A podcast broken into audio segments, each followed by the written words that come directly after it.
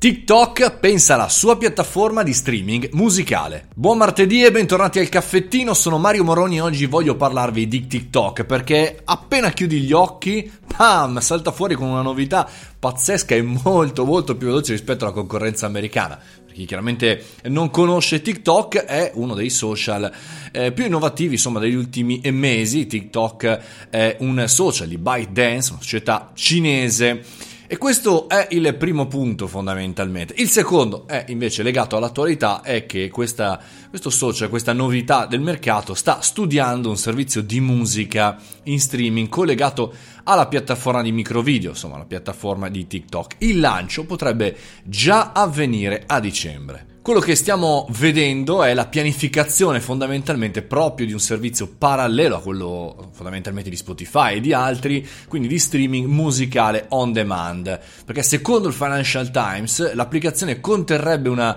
raccolta di microvideo che l'utente può sincronizzare con la canzone in ascolto, creando così un contenuto da condividere con i propri amici su TikTok e sugli altri social network.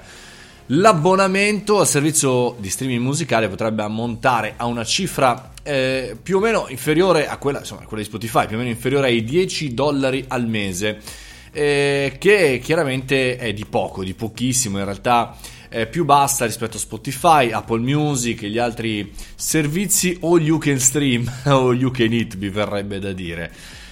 Il lancio non è previsto da subito in Italia, nemmeno in Europa, nemmeno negli Stati Uniti, però potrebbe essere lanciato appunto a dicembre in paesi secondari ma molto grandi, molto importanti come Brasile, India e Indonesia.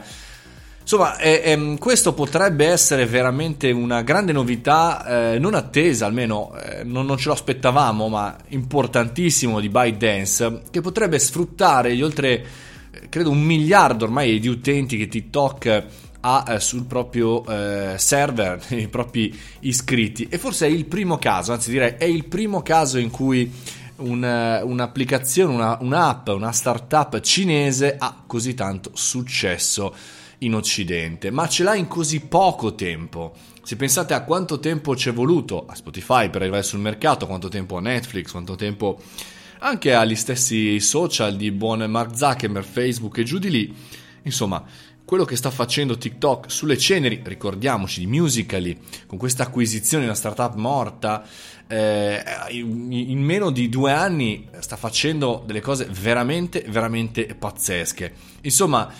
Prezzo basso, velocità molto elevata sul mercato e soprattutto numeri importanti, ad ora non ancora così tanto importanti per impensierire i vari Zuckerberg, però ormai siamo lì.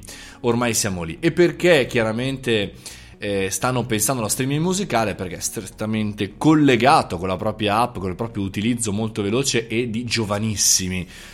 Chissà mai se nel prossimo futuro, magari per gennaio o febbraio, ci lanciano uno streaming invece video, perché le produzioni musicali sono più facili da acquisire, perché basta acquisire i diritti dalle società che ne detengono appunto i tali e poi dopodiché si parte sui film e sulle serie. Mi piacerebbe capire come si potrebbero muovere, però vi linko chiaramente nei commenti l'articolo del Financial Times, però è già un bellissimo punto da tenere in considerazione, da andare a vedere quello che sta accadendo.